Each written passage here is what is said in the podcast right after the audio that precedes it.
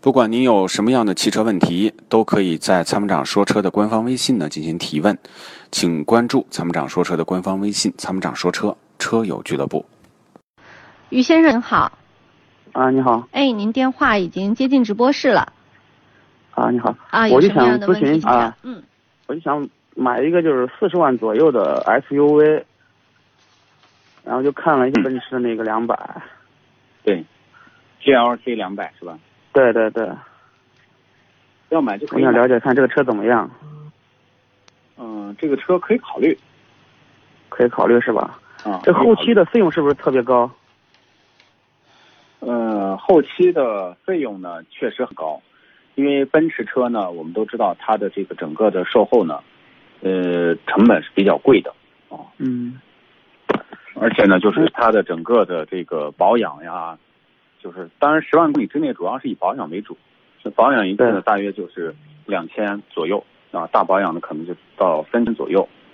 那么到了这个十万公里之后，那可能涉及到维修，那个维修费用就非常贵了。因为前几天中国有一个保险协会，保险行业协会它有个零整比调查，奔驰呢是很多车型都排到前列，就是车呢值四十万，那么零部件呢值三百多万，也就是 你维修的时候，你的维修保养费要乘以八倍啊。哦，那就有没有就是说这个价位的车，就是后期来说费用比较低一点的，就是合适一点的车，有没有推荐一两款？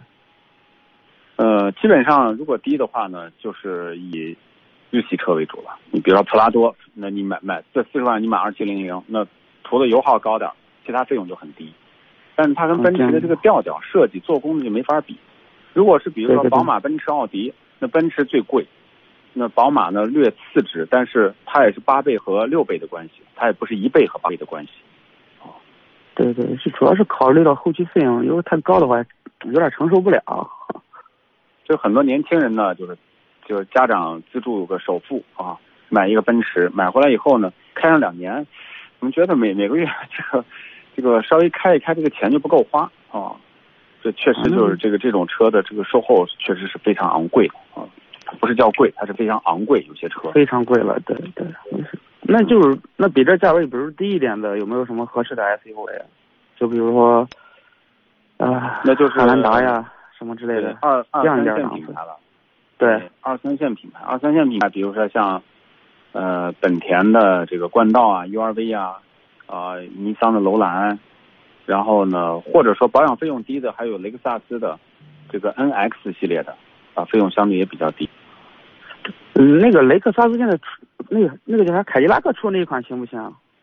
就什么凯迪拉克的 X 混动的那个也倒还行，但是呢，费用也很高。混动的费用会混动的，你这个价位买不到。买不到是吧？对。